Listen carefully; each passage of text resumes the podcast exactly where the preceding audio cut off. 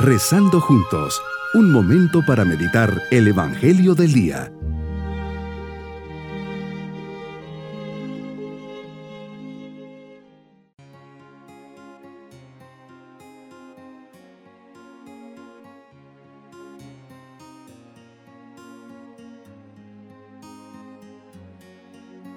Qué gusto saludarles en este día domingo de la décima tercera semana del tiempo ordinario.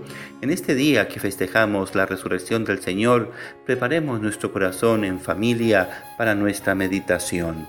Señor, vengo ante ti porque te amo. Sé que tú también me amas y deseabas más que yo este rato de intimidad que estamos iniciando.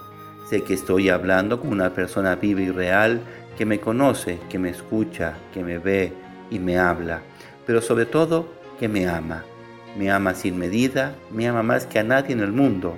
Quiero, Señor, estar en tu presencia y acompañarte con palabras o sin ellas, pero al fin y al cabo acompañarte porque tú estás aquí.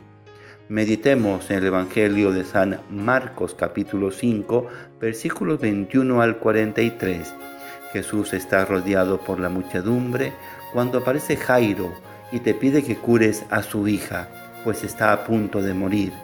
También una mujer que padece flujo de sangre se acerca sigilosamente por detrás y toca tu manto para ser curada. Jesús captas la angustia de estas dos personas y actúas como siempre, con misericordia. La fe de Jairo y de la hemorroísa serán muy recompensadas. Sigues haciendo el bien Eres compasivo y misericordioso y no quieres ni el sufrimiento ni la enfermedad. Estás siempre muy cercano a los que sufren y te conmueves ante las súplicas hechas con fe. Jesús, vas de camino a la casa de Jairo y te roban un milagro. ¿Quién me ha tocado? preguntarás. Cuando todos te empujaban, una mujer cuya enfermedad era vergonzosa y mal vista se acerca a ti con una gran fe. Ha intentado tanto que hasta el dinero se había gastado en médicos. Basta que lo toque, habrá pensado. Eso sí es fe. Así, en un momento como el buen ladrón, te roba este milagro. Por otra parte tenemos a Jairo. Más que nunca la fe es necesaria, pues después de haberte suplicado con insistencia, ahora la noticia de la muerte de su hija Parece que el mundo se le viene encima, no es para menos, es su hija. Se trata de la muerte de una niña, sabemos lo que significa perder a un hijo. No hay palabras, es un dolor que desgarra el alma. Los parientes y amigos de la familia lloran. Jairo recurre con angustia a ti para pedirte ayuda. Con este gesto nos enseña que el dolor humano encuentra alivio y sentido unido al tuyo. Aprendemos también que de las pruebas, de los momentos de tribulación, brota en nosotros más fe, más oración, como en la vida de Jairo. Entonces esos dolores tienen valor sobrenatural.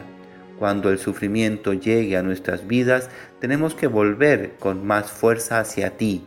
Si tuviste que padecer la agonía en Getsemaní, la flagelación, los tormentos del Calvario por amor a nosotros, ¿no seremos nosotros capaces de vivir nuestros dolores por amor a ti?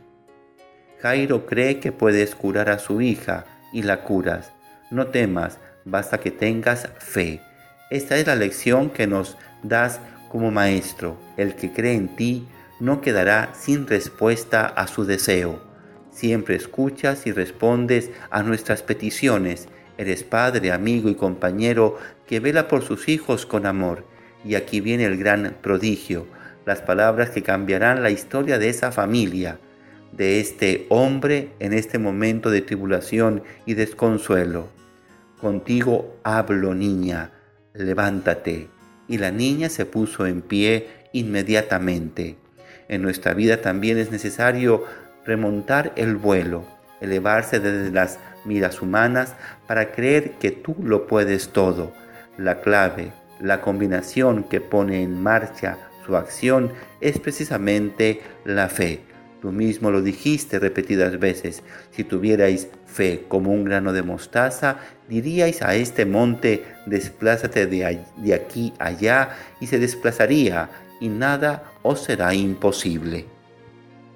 La fe no es solo necesaria a quien está enfermo, sufre por alguna calamidad o está pasando una mala racha. Tarde o temprano la vida nos probará y solo quien se puede elevar será capaz de abrazarse al auténtico sentido de la vida. La auténtica perspectiva se ve siempre y solo desde arriba, desde Dios. Mi propósito en este día es pedirle al Señor la gracia de tener una fe operante y luminosa, como la fe de Jairo y la hemorroísa. Me esforzaré en poner en acto mi fe. Mis queridos niños, como ven Jesús hace grandes prodigios, hoy sana a una mujer enfermita desde hace muchos años y resucita a una niña diciéndole talita cum, que significa, óyeme niña, levántate. Ese es el gran amigo y compañero que tenemos en nuestra vida. Nunca nos abandona y siempre quiere lo mejor para nosotros. Siempre acudamos a Él cuando nos pase algo. Y nos vamos con la bendición del Señor. Y la bendición de Dios Todopoderoso, Padre, Hijo y Espíritu Santo, descienda sobre todos nosotros. Bonito día. Hemos rezado junto con el Padre Denis Doren, Legionario de Cristo.